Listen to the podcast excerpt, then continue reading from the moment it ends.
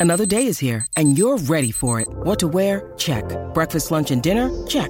Planning for what's next and how to save for it? That's where Bank of America can help. For your financial to-dos, Bank of America has experts ready to help get you closer to your goals. Get started at one of our local financial centers or 24-7 in our mobile banking app. Find a location near you at bankofamerica.com slash talk to us. What would you like the power to do? Mobile banking requires downloading the app and is only available for select devices. Message and data rates may apply. Bank of America and a member FDIC. When you need mealtime inspiration, it's worth shopping Kroger, where you'll find over 30,000 mouthwatering choices that excite your inner foodie. And no matter what tasty choice you make, you'll enjoy our everyday low prices, plus extra ways to save, like digital coupons worth over $600 each week. You can also save up to $1 off per gallon at the pump with fuel points. More savings and more inspiring flavors make shopping Kroger worth it every time. Kroger, fresh for everyone. Fuel restrictions apply.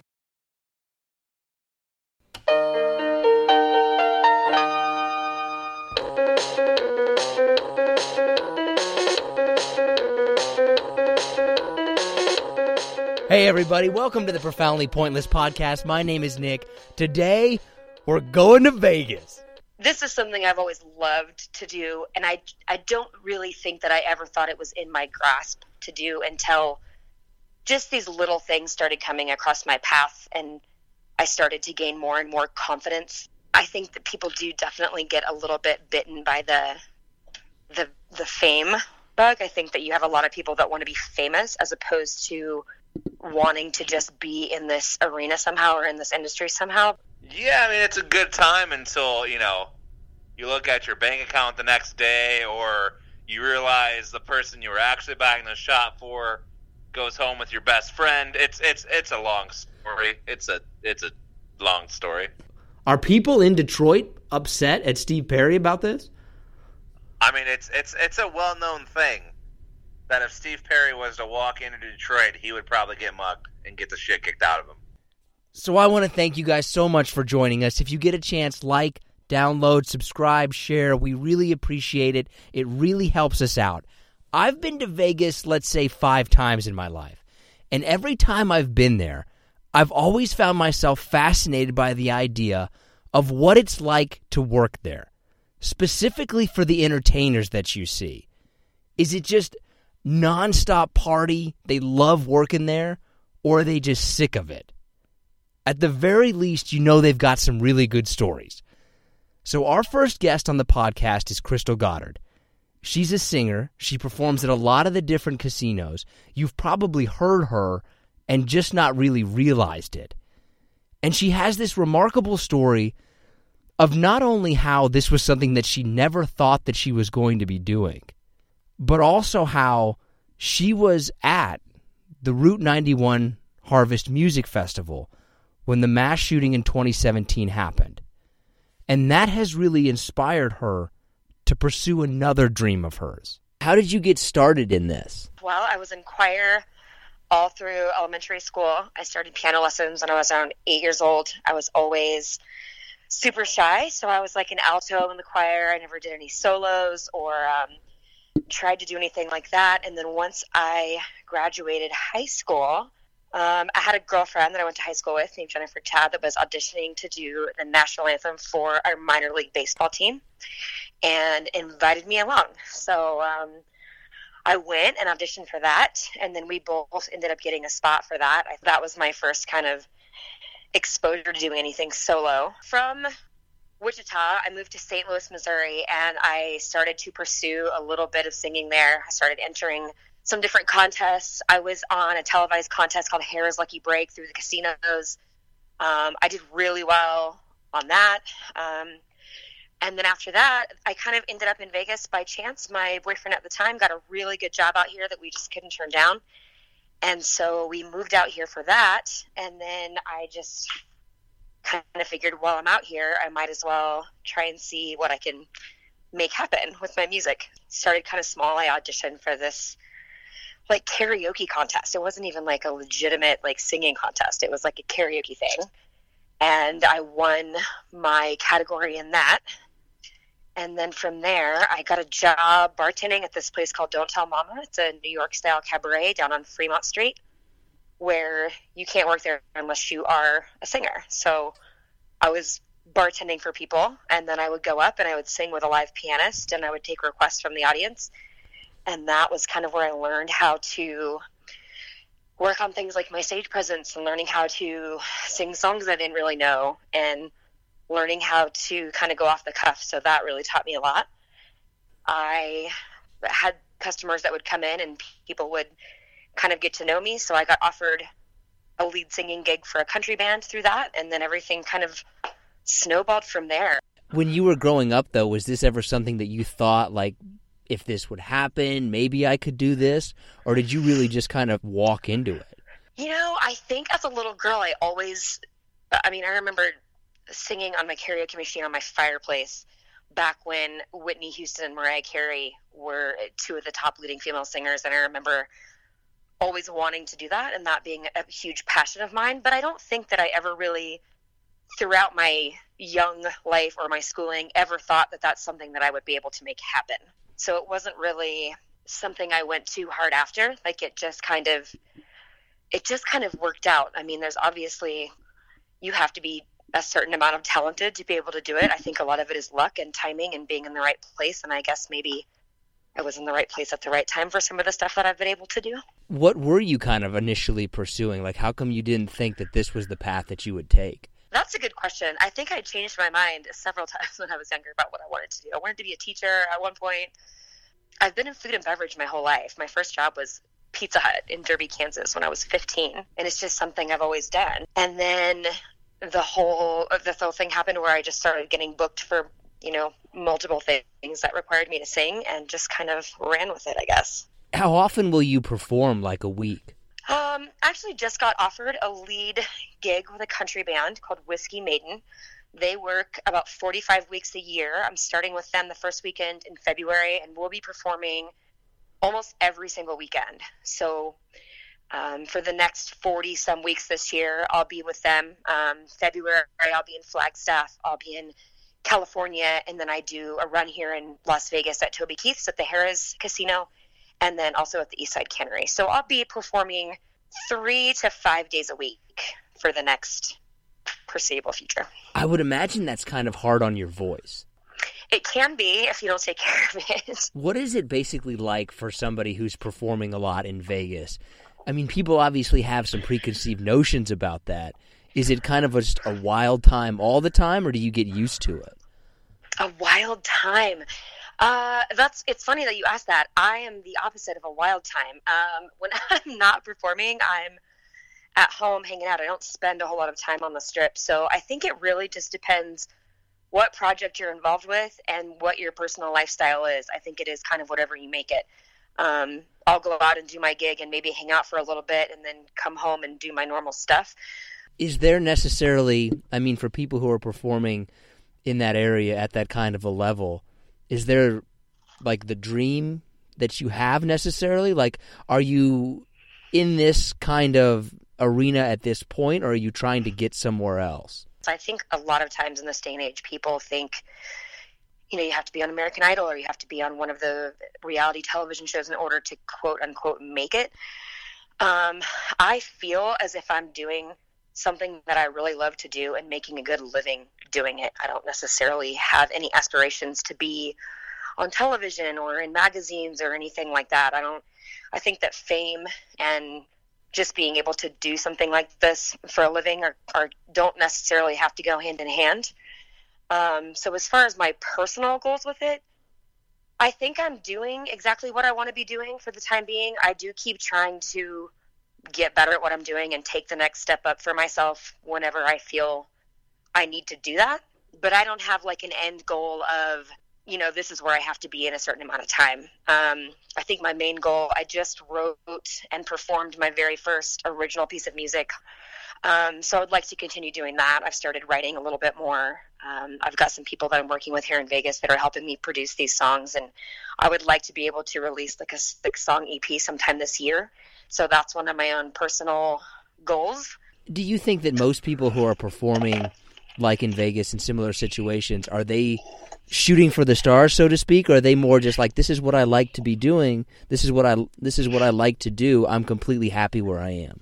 Oh, I think there's probably a little bit of both. Um, I think this day and age, with the the advent of social media and being connected to people all over the world, I think I think that people do definitely get a little bit bitten by the the the fame bug. I think that you have a lot of people that want to be famous as opposed to wanting to just be in this arena somehow or in this industry somehow. When you were kind of performing some of the stuff that you had actually written, was that really nerve wracking? Was that it is really nerve wracking. It was um, at a composer showcase. We have one once a month here in Vegas. It's at the Smith Center, which is an absolutely beautiful place to perform. It's got an amazing sound system, but you're also surrounded by a lot of your peers. It's a lot of people in Vegas that are writing their own music, producing, composing their own music, and it's a place where we can all go as artists and sing things that we've written and things that are personal to us. Um, so in that aspect, it's a little nerve wracking because you're surrounded by you know, people have been doing this for years who write music all the time. And for me, that was my first attempt. So that was a little scary for me. But my story um, also made it really kind of intimate for me. I was involved in the shooting, the Route 91 shooting last October, and that was what my song was written in reference to. So that was also like made it a little bit more personal for me. But I think anytime you're putting yourself out there and making yourself vulnerable, um, with stuff like that, it's a little bit scary. In terms of that shooting, you were you were were you performing at that, or were you just happened you just happened to be there? I was there? not. I was just there as a guest with um, one of my girlfriends. We just happened to be there that weekend. When did you realize what was happening? What was that like? I think it took everyone a couple of minutes um, to kind of realize that the, your first thought is, "Oh, there's fireworks," or "Oh, there's some, there's some kind of sound technicality or something like that. Um, but once you realize that they turned the, the lights on the stage off and people kind of started panicking, I think that's when it kind of sinks in that something is actually wrong. Did everyone just start running? Yeah, um, some people did, and some people didn't. I mean, we're at a music festival. It's Sunday. It's been going on all weekend. People have been drinking. So I think some people knew immediately what was going on and tried to to run or to hide or to figure out what to do. And then some people, I think it took them a while to realize what was actually happening and didn't take it as seriously as other people did because they just couldn't believe that that would be happening. How often do you think about that? Honestly, not super often anymore. Um, I got really, really lucky. My roommate and I, we were able to take cover under a table. Um, neither one of us were injured. Um, definitely a terrifying experience, and we did have some people around us that were hurt. Um, but her and I got out okay. So um, I don't. I think that a lot of I don't want to say good things came out of it, but I feel like I've taken a lot of what I dealt with with that and put it into writing music, which is something I've always wanted to do and never really took that leap. So I've tried to use it in the best way possible. Um, it's just kind of a part of something that I went through that gives you a little bit new perspective on things. In terms of, let's switch to a happier topic. Sure. From performing in in Vegas in different places, what is the strangest thing that you've ever seen somebody like in the audience do? Oh my goodness. People like to take their clothes off here. um, I don't know. I have seen seen people take off articles of clothing in the audience. I that's we, a good question. I would are, have to really think about it. Are we talking top and bottom, or just top? And are we talking men and women, guys or just drop their pants just for the fun of it? I have seen people get up and dance on tables. I have seen people try and do handstands on the dance floor. I mean, people come to Vegas to get crazy, so we see a lot of that. Are you kind of are people who live there and work in that industry though? Are you guys kind of over it? um, no, I mean, I think being a part of this business, you come to learn what it is that that entails. I mean, as performers, we're kind of there to make an impact on people and to make sure people have fun, and you want that's kind of the goal. So, being in Vegas, we know that people kind of take it to extremes sometimes. Um, I would much rather people be being crazy and having fun, sitting there not really paying attention or not doing anything. So, I love living in Las Vegas. I love Vegas as a city. Um, so no, I wouldn't say that I I personally am am over that or tired of that in any way. I just accept that it's kind of part of part of what this city is and what it means to people. Being a woman in the industry, is that do you feel like that that has changed over the years? Is that getting better? Is that getting worse? Is it really not any different than being a man? That women in this industry definitely face a lot of you know, body image issues and expectations as far as what we should look like or how we should dress. As far as has it changed a whole lot, I've only been singing professionally in Las Vegas for about five or six years. I don't think I have enough experience to know whether or not it has changed a whole lot.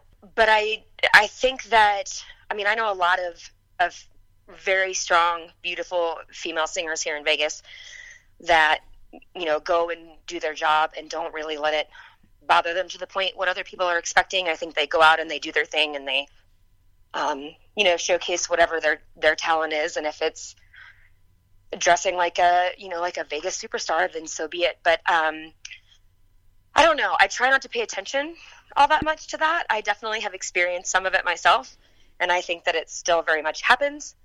Um, but I try to to definitely not make that a focus. Have you ever been pressured? You know, have you ever had somebody say, "Well, if you dress like this, or if you look like this, or if you move like this"? Well, of course. um, yeah, I mean, I've had suggestions certainly about the things that I should wear or the way that I should present myself on stage. Um, and you know, in this this industry that I've chosen, I understand that that's going to be something that is probably dissected or paid attention to. I typically will go on stage with whatever I'm comfortable in, but still be able to look the part. I mean, people are coming to Vegas and they're expecting to see a certain thing depending on what band you're in or what venue you're playing. So you always kind of want to adhere to whatever that expectation is. Um, but I don't think I've ever experienced it to, to the point where I felt like I wasn't going to be able to do my job if I didn't adhere to someone else's suggestion of what I was supposed to wear. We were talking about how you used to you used to have a job where you would take requests. Was there any specific request that you were just incredibly sick of? oh gosh, me my personally, I mean, I worked at this piano bar, and we get requests for things like Piano Man and and things like that all the time, and Don't Stop Believing. So you get a little tired of singing the same thing over and over. But it also kind of goes back to if that's what people want to hear and they have a good time and they're nice about it, then you want to give them what they want. But there, yeah, there are definitely songs you get asked to do a million times that you get kind of tired of doing. I'm not gonna lie to you. I almost hung up the phone when you started to bag on "Don't Start don't Stop Believing. I don't not love Don't Start Believing or Don't Stop Believing. I do. I definitely do, and I sing it all the time. And it's not even one that I really mind. It's I find a lot of times, like in the piano bars, that's one that they're just like, oh, well, you have to tip us to do it. But, but yeah, I don't, I don't. There's nothing I really hate to sing. I don't know. There's there's things I love to sing, but um, I mean, if someone wants to give me a request because it's a song that means something to them, I'm happy to oblige, no matter what it is. I used to work as a bartender, and if somebody played Margaritaville on the jukebox, I would refuse. I just refuse to give them a drink. what if they tipped you a good amount? What if they gave you a lot of money for it? It, it had Did, to be like change your mind. It had to be like twenty plus, or it's just like no, buddy. That's the 80th time I've heard Margaritaville this year. I'm not not doing it. Now the the band that you're going to be joining starting in February is that going to be the hmm. new kind of touring experience? Is that going to be the first time you've done something like that? This will be the most traveling that I've had the opportunity to do. So yeah, in a sense, yeah, we're going to be we'll be in North and South Dakota, Iowa, Jackson Hole, Wyoming, Nevada, California, and Arizona. So I will be traveling around quite a bit. Um, and it'll be my first experience doing that. And that's something I really wanted to be able to do this year um, was travel around. I wasn't sure how I was going to make that happen. Uh, and it just so happened that I was doing a show at the Sand Dollar here in Las Vegas, and I had a guy kind of stumble in and on, stumble upon the show and stay and watch, and then approach me afterwards and asked if I was willing to audition. Um, they had a position open in the band and wanted to fill it and hadn't found anyone yet. So See, that's kind of interesting to me because I always thought that, like, if you were in a band, you had known those kids since grade school and you guys all played in the garage. I'm sure lots of bands start out, start out that way. Um, that, you know, life happens and one thing or another happens, and then you lose a guitarist or you lose a lead singer or there's a, you know, someone goes off and gets married and have kids and decides that that's maybe not the lifestyle for them anymore. So, um, you know, but this band has been together for five years. They have a great following. They're incredibly talented, really nice guys, and they they work a lot and they do a lot of the music that I really love to sing. So I'm looking forward to working with them, and I'm I'm. It's just kind of a happy accident that they stumbled across me. In terms of singing that kind of music, is there a certain type of music that's harder to sing than other kinds? I know nothing about this. yeah, I think it depends on your voice. Um, I've covered pretty much everything from top 40 to rock and roll to country. Country is by far my favorite. I was born in Texas. I grew up in Kansas. It was a huge influence for me growing up. Um, I've covered in rock bands. I do. I like rock music. I don't love to sing it. It's not. It's a. It's a little more difficult because a lot of it is higher pitched and a little more gravelly, and it can definitely wear on you. And it's. I love listening to it. I just don't love singing it. So yeah, I think it's a very individual thing. For somebody who is looking to get into that this industry, what advice would you give to them or to your younger self? Oh my goodness.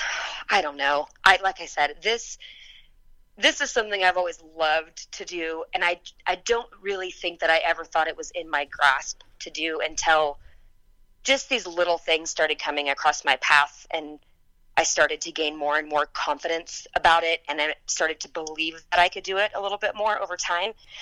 I would just say for anyone that has the desire to to do what I do or whatever it is that they do, I think the first step is just believing that you can do it and just working harder than everyone else to get it. I think it's just about the work you put in. There's a lot of talented people. Was, was there any ever any times where you thought like I'm not doing this anymore? I'm going to go this this is done. Yeah, I think we all have that feeling at some point in our lives. Um, I wouldn't say I would have that feeling generally, but there have been maybe moments where it's either been a rough night or a rough show, or you're just you're not feeling confident, or your voice isn't cooperating, or or whatever the case may be. Maybe you're just having a bad day where you're like, oh, I don't know if I can do this anymore because um, it can be taxing. Like, and I'm not an extrovert. It does take a lot out of me to perform and to put on a show. And you can always change your mind. You know, if it's not working out for you, you can always go do something else. Okay, are you ready for the hard questions?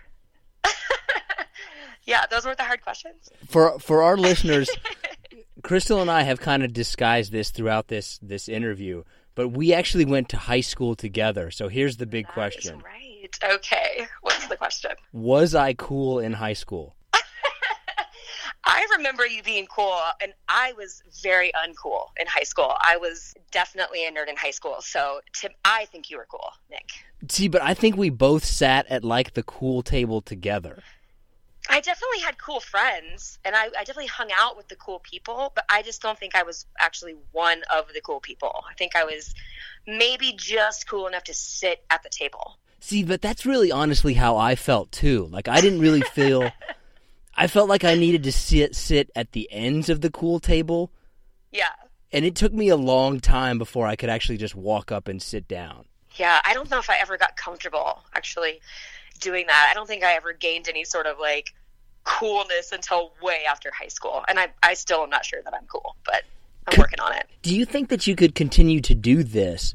I mean, in terms of like five, ten years from now, do you want to be fifty singing in, in, in casinos? Well, first of all, let's just clarify that I'm not going to be 50 in five years. No, So, no. um, I think we're Yeah, both at the don't age though. I think we're both at the age though where we have to start lying about it.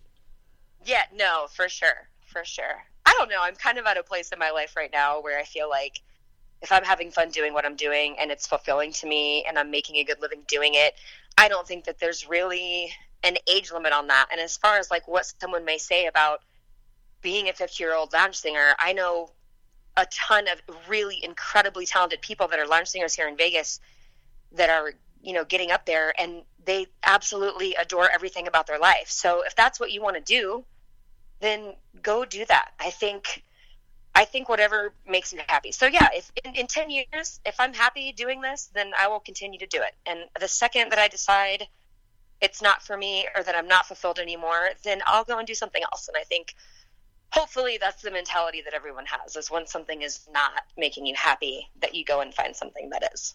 I want to thank Crystal Goddard so much for joining us. If you want to connect with her, we've linked to her on our social media accounts. You can find us at Profoundly Pointless. We're Facebook, Instagram, and Twitter. There you can find a full listing of all of the different events and all of the different concerts she's going to be performing at. There's a couple of things that she couldn't necessarily talk about just because they're going to start on February 1st. You can find out more information about that on her pages. Now let's go ahead and give John Shull a call. And I think I'm just not going to say a word. Hello, Nicholas. Hello? I know you're there. It's going to be a pretty boring podcast if I just talk to myself for 40 minutes. Okay, well, and uh, that was this episode of Profoundly Pointless, and uh, we'll see you next week. That's a good episode. best episode we've probably ever done. Are you are you pretty good with money? I said I'm a lot better now than when I was younger. I can tell you that. But does that mean like were you good with it, or did you just kind of generally spend it? Were you do you save? Uh, I would say now I'm like a 50-50 person. Uh, no, I, you know what? No, I, I need to give myself more credit. I'm more of a saver now than a spender for sure. But when I was younger, it was hardly any savings. I'll spend. What do you think is the dumbest thing that you ever bought? Oh man, outside of my wedding ring.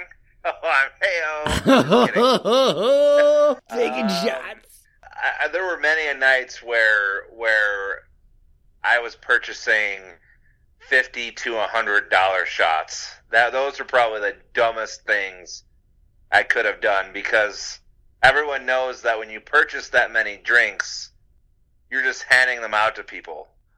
You were spending fifty to hundred dollars worth of shots, or you were buying one shot that was fifty dollars. Multiple shots that were like uh, one dollar. See, I don't think that's necessarily a big waste of money because that's a good time. Like you're having a good time. Yeah, I mean it's a good time until you know you look at your bank account the next day, or you realize the person you were actually buying the shot for goes home with your best friend. It's it's it's a long story. It's a it's a long story. Have you ever bought a girl a drink and then watched her walk away? Oh, of course, several times, probably dozens of times. Wow, what was that like for you? Were you crushed? No, n- never in that scene. Never in like the the bar scene. You have no time to get crushed because there's just another person just waiting for attention. Do you remember when we used to go out and I would make random girls rate your attractiveness? Of course I do. It, it made me. It made the night. You randomly asking women uh, what they thought my attractive level was. But okay, besides outside of alcohol though, what is the dumbest thing that you've ever bought? You know, every time I go to IKEA and I buy a piece of furniture from there, I usually regret it. I've never really heard of men just buying furniture randomly. Like how much furniture are you buying? Well, when I first when I first got together with my now wife, my condo, the room I had in the my condo at the time, I didn't Don't have a whole say lot of furniture. condo. You didn't own a condo. I know where you were living. It was not a condo. You had like a fucking room in a shack. I mean, but it wasn't not a condo in a condo complex. Not that way. I mean, technically, yes, but that's factually inaccurate. It wasn't really a no, condo. It's, fa- it's factually accurate. You're just trying to downplay. Anyways, I didn't have a lot of furniture, uh, so you know, I was trying to impress her. So I went out and I bought like a dresser and some other things from IKEA, only to come home and I got the cheap ass ones. Like I knew in the back of my mind that I shouldn't have got the particle board ones. I should have got like the the more expensive ones that are actually made out of wood. Well, within like five days, the dresser just falls apart. I feel like that was probably an assembly issue, not necessarily. I feel like that's probably workman's error because I bought IKEA furniture never to impress anyone, but because I had to have something besides two cinder blocks and a piece of wood for a coffee table, and it's lasted for years. I mean, you know, I, I mean, I have bought plenty, plenty of like collectible items that I probably overpaid for that mean nothing to anybody else. We talking yo-yos? Uh, some yo-yos, baseball cards, action figures, you know, things like that. That a normal person would probably, you know, call me crazy for spending 60, 70 bucks on. But What's your best action figure? um, well, If it's not It's Macho it's Man, if it's not Macho Man Randy Savage, don't even bother telling us. no, it is not a Macho Man figure. Sorry, but Brutus the Barber Beefcake, no. But I, I'm impressed that you know two wrestlers. Ravishing Rick Rude. Wow. Is this just going to be a whole episode of you going down wrestlers that you know? Lex Luthor. Uh, Luger. Luger. Which one of these would you be more upset about? How would you feel if your significant other, in your case, your wife, left you for another person and that person was of the same sex? Would you be more upset if your significant other left you for someone of the same sex or someone of a different sex? I would probably be upset at either, but I know that's not going to be good enough for you. So if I had to pick one, I would say that I would probably be more upset if she left me for another man, I think. I would be more okay with her becoming a lesbian uh, than I would be her leaving me for another man. Yeah, I would actually agree with that. I feel like I'd be more okay with that. like I would understand. Listen, if she, you know, if she left, she probably should. But you know, then she, you know, then the other person goes to, you know, like a, you know, another man, and then you question, you know, what does this person have over me? Blah blah blah. You know, if someone's just gonna a hundred percent up and you know do a three sixty, um, That's not a 360. If you did a 360, you'd be right back to where you started. It's 180. 180, 360, 720, go fuck yourself. Look, all I'm pointing out is that I want this show to be factually correct. And a lot of people say, oh, they did a 360. Well, if they did a 360, you'd be right back to where you were in the first place. The correct way to describe it would be if someone did a 180. I mean, I think we are factually correct. I feel like you're over overly being factually correct. Okay, but sti- where where are you right now? If you were to say uh, I'm going to go in the other direction and you did a 360, you would be facing the same way. I mean, I feel like we're spending. You're you're right on this. I'm not saying you're you're not right. Then what are we arguing about? Why am I being why are you saying I'm being overly critical when I'm right? Well, I mean, but, but you're just being critical. Just like let it go. Like it, you know, like there's no reason to spend five minutes on discussing it. Well, I want this show to be factually correct. Is that the new title? Factually correct. Like, because basically we don't get anything right. And we're going to start right now with the whole 360 180 debate. Then then you need to answer the question you asked me, and it, that is, are you a good money manager? Yes.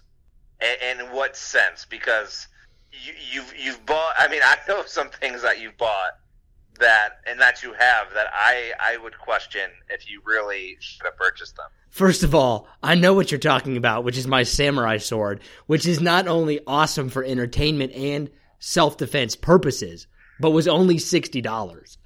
Mean, that's sixty bucks that could have filled up your gas tank. It could have bought groceries. You know what? Actually, I would say I don't know if I'm necessarily a good money manager as much as I am. I'm very cheap.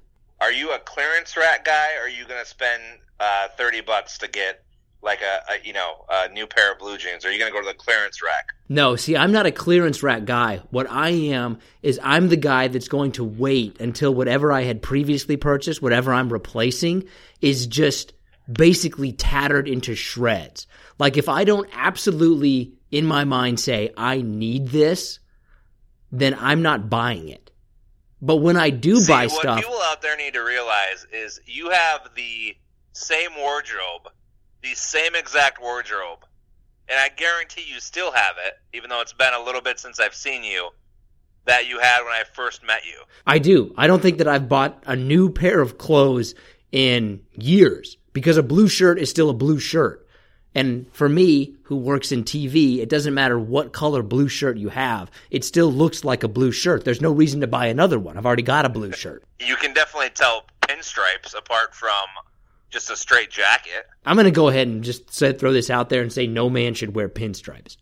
Well, that's insane. I think pinstripes add add a certain level of charisma to a to a to an outfit. Not that I've ever worn pinstripes, but I have worked with many of men who have worn pinstripes. Did you know that a rooster does not have a penis?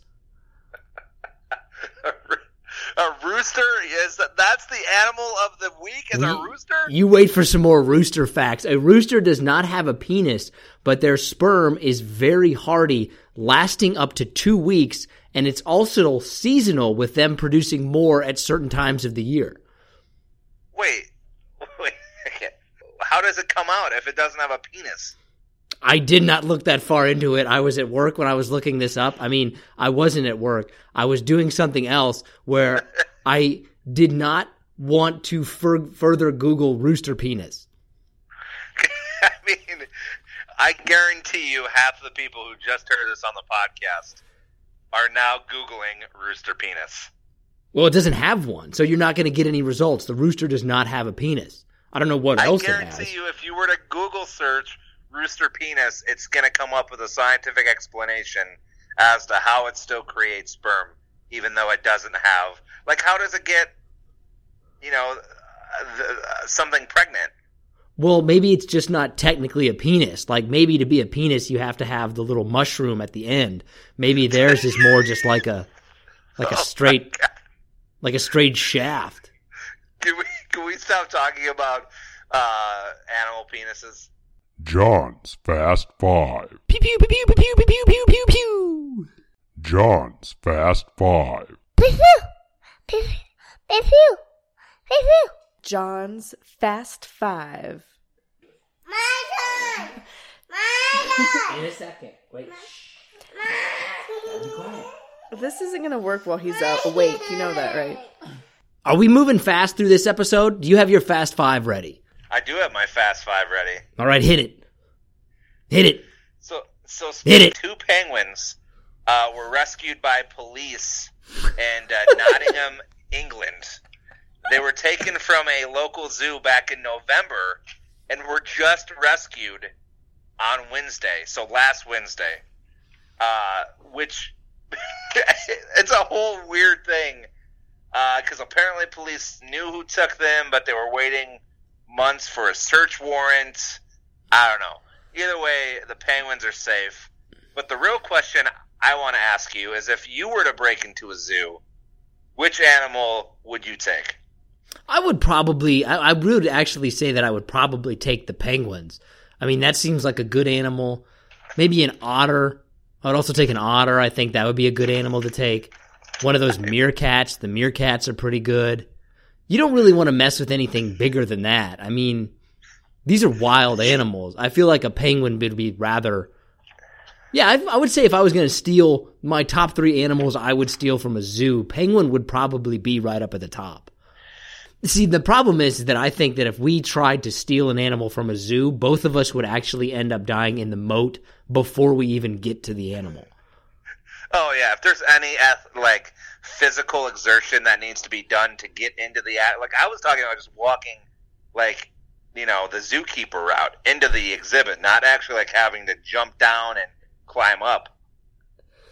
Well, I mean, I ne- endurance. I never got picked to do the, the, the rope climb in elementary school gym class. like, what did you get picked to do in high school or in elementary school or in middle school? Like, what was what was young John Shull like? You know who we need to do this activity? John. Oh man, I, you're you're gonna you're gonna laugh at this, and it's not going to surprise you. But I was always the base for the wheelbarrow. like I was always the guy that held the person's legs and like steered them. Yeah, I mean, you couldn't really be the wheelbarrow. yeah, there ain't no little kid holding out my little chunky ass. Were you a better crab walker or bear walker? Uh, first off, it's bear crawling. Oh, okay. Uh, I was a better bear crawler. What's your number four or whatever next number you are on on your Fast Five? Do you know the song "Africa" by Toto? yeah. there is an artist, uh, a German artist, Max Siedentopf thing. He took he, he erected. I can't. Well, I just said erected. That's that's the first mistake here of this whole thing. Um.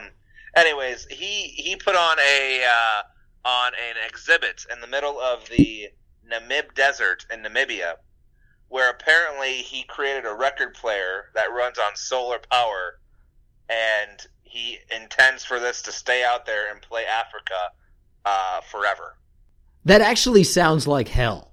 in the article that I did read, uh, it wa he was asked about weather conditions and things like that, uh, but he says that it's just going to have to happen.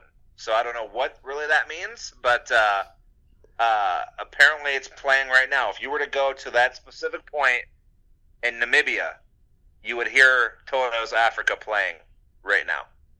I don't really understand what the point of that is. Like, and, and the weird thing about art is that probably cost like forty million dollars. It looks pretty badass. It looks like it's expensive. That's for sure. I feel like having that song by Toto, which have you ever seen what Toto looks like? Having that song playing in Africa is like the most disrespectful thing that you could do. Like they have nothing. They're a bunch of green-haired white guys, I believe, from the Midwest, singing about Africa when they have probably never been to Africa, and having that song playing in Africa is really kind of stupid. Well, it's the same thing of, of Steve Perry in that Journey song where he says South Detroit. There is no South Detroit. It's Ontario. Ooh, are people in Detroit upset at Steve Perry about this? I mean, it's it's it's a well known thing that if Steve Perry was to walk into Detroit, he would probably get mugged and get the shit kicked out of him. Just because of that. Just because of that. And though I will give him credit, he has gone on record as as to say that he knew it was wrong, but it flowed with the song. Well, I mean, how is it technically wrong? Because if you were born and raised in South Detroit, couldn't you just be in the south part of Detroit? Like, he's not technically incorrect. There is no South Detroit. There's East, West, and North and Central. There is no South Detroit. How can there not be a South Detroit? There has to be some part of Detroit that is south. It's not. It's there, there's a Southwest, but there is not a designated South Detroit. This doesn't make any sense to me because if there's there has to be Detroit expands in all four directions, correct? it's the Detroit River. There is no South Detroit. But there's a south part of Detroit. If there is some point in Detroit, you could head south and you would still be in Detroit. Wouldn't that be the southern part of Detroit? No, geographically there is no South Detroit. That makes no sense. There has to be. Is there a North Detroit? If there's a North Detroit, there has to be a South. I, I just said there's a Northeast, West, and and then there's Canada. But this makes no sense to me. There's still a southern part of Detroit. like, you could somehow go south in Detroit. I don't understand this. I get the idea that there might not be a place that is technically designated as South Detroit, but there is a southern part of Detroit. There has to be. Well, when you find it, let me know it's wherever the southern part of Detroit is. Like if there's like one of those little Google maps and there's a place that says Detroit right there in downtown, there is a place that is south of that, correct? That is still in Detroit. No, it's west. But at some point you do go south. no, not really. You go southwest maybe. But then there's still south. How is there not any part that is south? There has to be some way to go south. And even if there was nothing but the north part, there would still be the south part of the north part. All right. I don't even. We're moving on. Everybody's uh, wrong. Listen, I like the city of Detroit. I've been there a couple of times. I was pleasantly surprised. But there is a southern part of every single city in the world. I, you know, I, I don't know what happened or who who you talked to about being factually correct, but uh, it's quite entertaining. I, I, I have to admit. I'm fired up about this. There's just no way you can't have a southern part of the city. Yeah, there there is, there is no designated south part of Detroit. There isn't but there's still a part of the city that is south. Like, just think about if I was to say, like, hey, I'm in Phoenix. There's north, there's a north part of Phoenix, an east part of Phoenix, a west part of Phoenix, and there's just somehow no fucking south part. Like, there's just, we just forgot all about that whole direction and just erased it off the map. Well, it, it wasn't forgotten. It, the, the, the city was founded and was built around the downtown area, which, if you go a block south, literally, of downtown Detroit, it's the river. But that one, then downtown would be the south part. But it's not south, it's downtown. Is there anything north of downtown? Yeah, there's like, I don't know, eight miles. So, the, but this is where I keep getting onto this is that at some point when you are in the city of Detroit, you can travel in a southerly direction, can you not? Yes, but that's that's not the basis of this of the, of of the statement. Let's move on. I tried doing that five minutes ago. Look, um, did you know that the rooster has a very poor sense of smell and taste, but excellent hearing? so, what does it do with its life then? Well, I think it just has sex without a penis, which we don't know how that works either. Yeah, you're talking about being factually correct. You don't even know how the, a rooster has sex. I have no idea how a rooster has sex. If anybody knows, let us know. I, am going on record as to say this: if there is a, a person with the title, an official title, a paid position of a rooster sexologist, I will give you ten dollars. Do you know what else to me strikes me as suddenly weird? Isn't a rooster also known as a cock? Which makes no sense because if it doesn't have a penis, how can it also be a cock?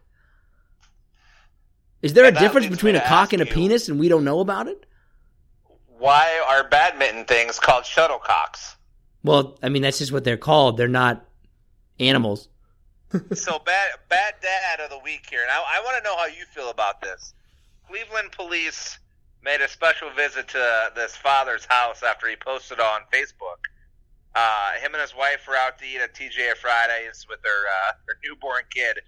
He had eaten some hot wings, and I, I don't know why, but his kid was uh, was fussing.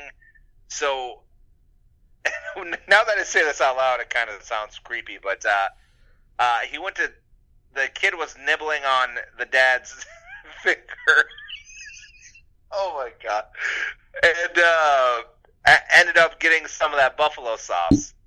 And uh, he posted on Facebook, "How big of a jackass am I? My toddler just ate buffalo sauce. How bad can it be? Blah blah blah."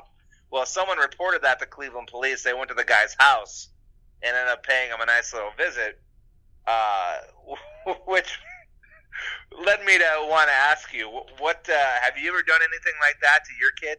I was one time I was peeing outside in my backyard, and my son, who is two years old, came riding his bike up, and he wrecked his bike right as I was peeing and ended up peeing on his head. Uh,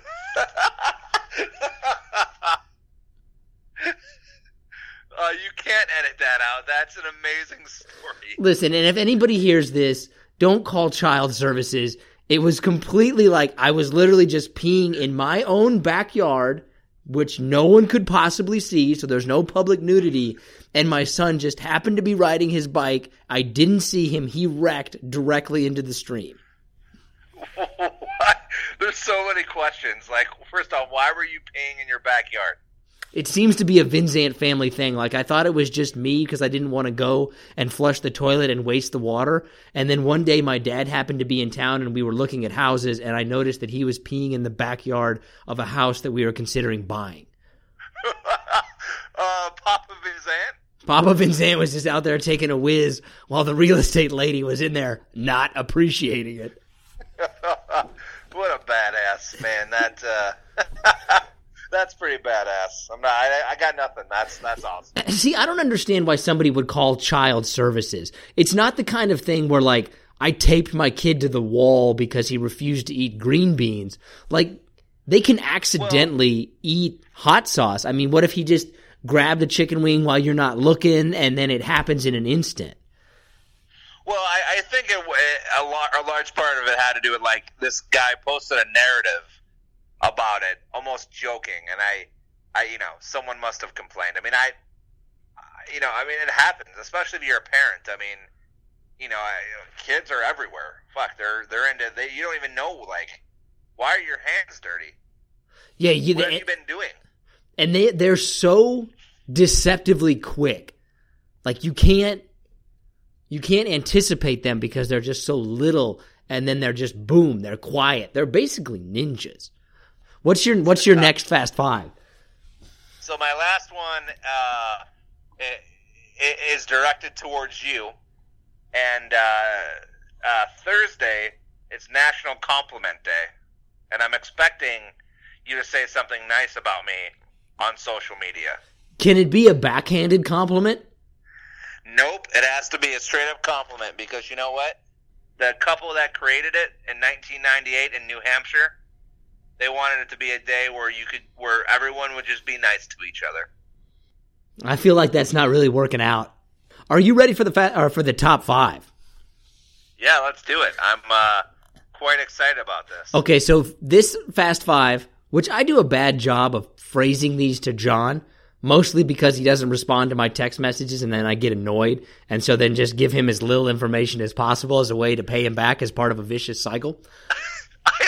Always respond. I've just, I've gotten so much better.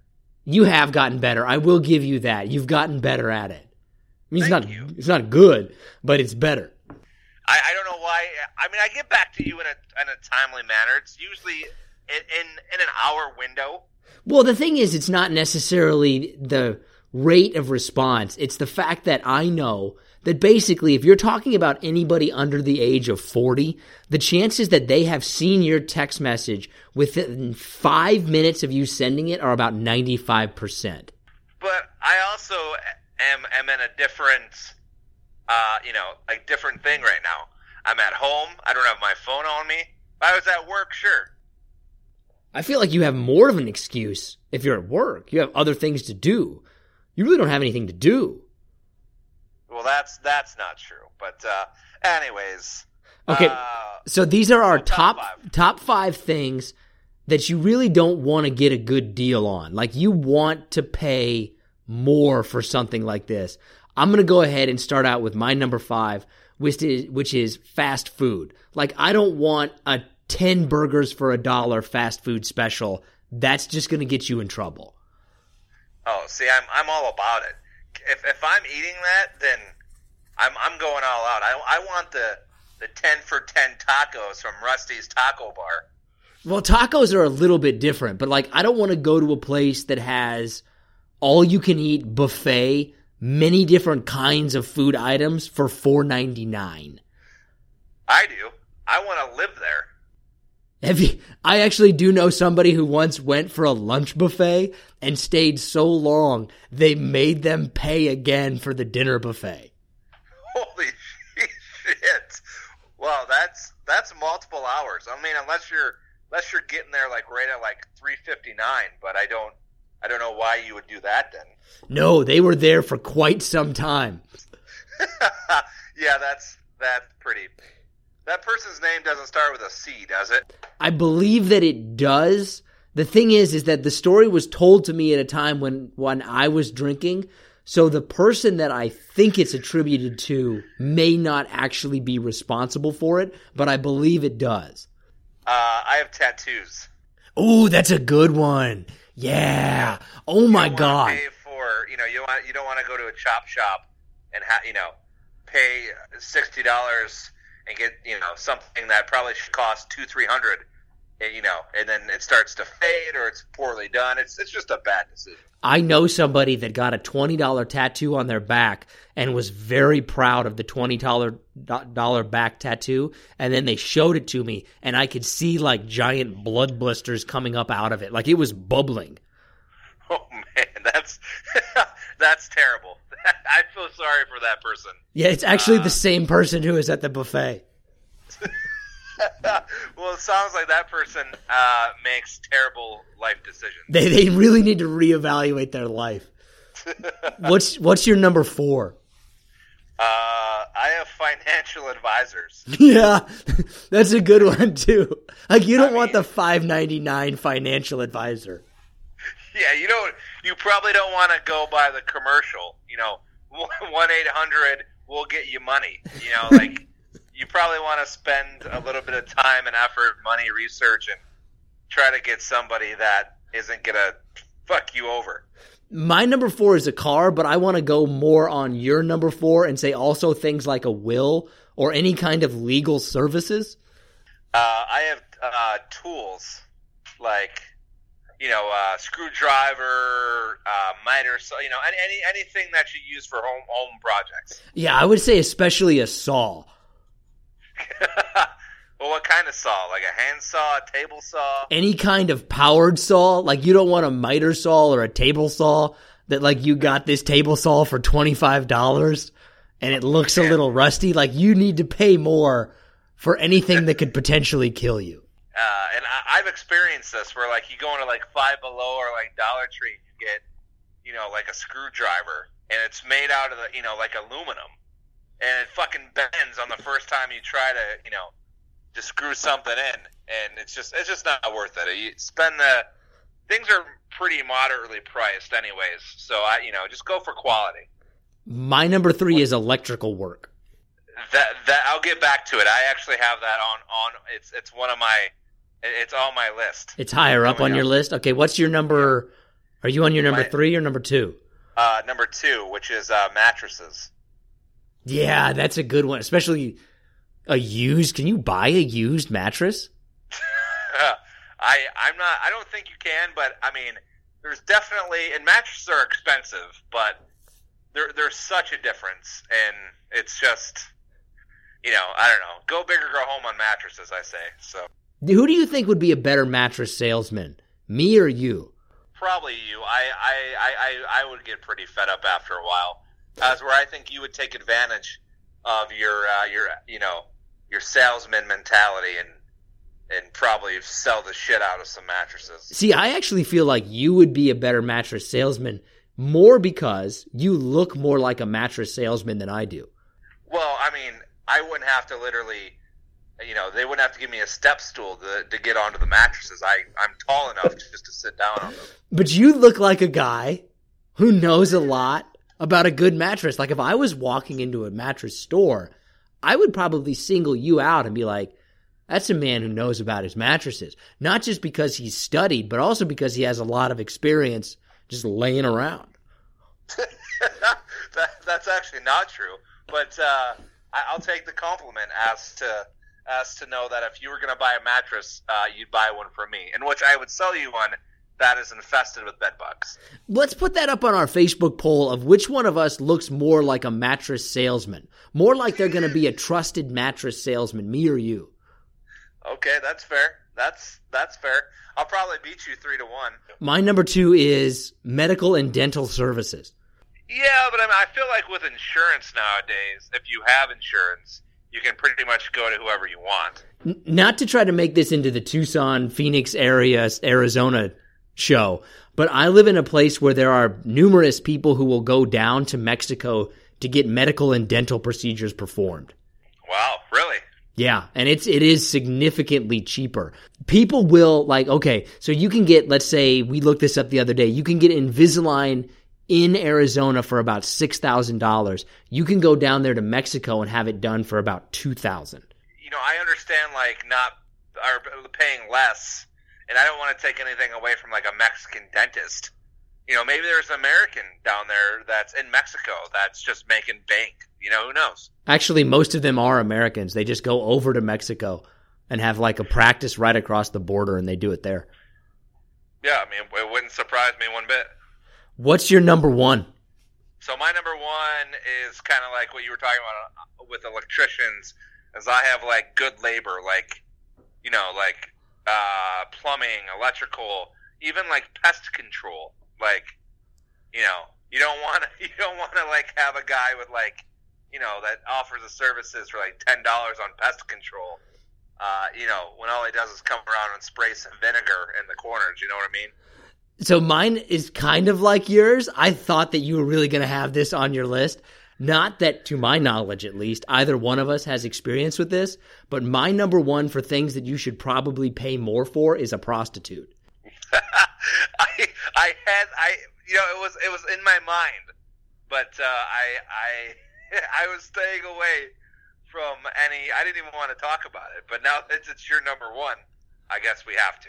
The same person that we talked about that paid for multiple buffets in one day and got a really cheap tattoo has also gotten a 25 or 50 dollar prostitute and I just remember thinking you should have paid you should have paid more for that. That's I, I I think uh, it's a slippery slope to start down on this conversation, but I I do think the higher the uh, uh, money, probably the uh, the nicer quality you're getting in a prostitute. Okay, so let's just go ahead and have this conversation here, and this will be the last thing. If you were to go down that road, which to my knowledge, again, neither one of us has ever done. If you were going to go down that road, though, what is the least amount of money you would be comfortable paying for a woman of the night? Oh my! I'm not going to answer that. I don't know. I'd have to Just put out a number. The least amount of money you would be comfortable. five dollars. God, I was going to go 200. It all depends on the services and all that other stuff. We're going full service. Jesus. Uh, I don't know. Probably nothing less than a few hundred bucks. Put an exact number on it. Three oh three oh one. That's going to go ahead and do it for this episode of the Profoundly Pointless podcast. I want to thank you guys so much for joining us. If you get a chance, like, download, subscribe, share. We really appreciate it. We love hearing from you guys. You can leave a comment on any of our social media accounts. We're Profoundly Pointless, Facebook, Instagram, Twitter. We're also profoundlypointless.com. We've got like a contact form up there. We're going to be bringing back, I think, the mailbag segment next next episode. And also, John Shull has been tasked with finding a guest for next week because he says that he has some Super Bowl connections. So let's all find out how that's going to go together.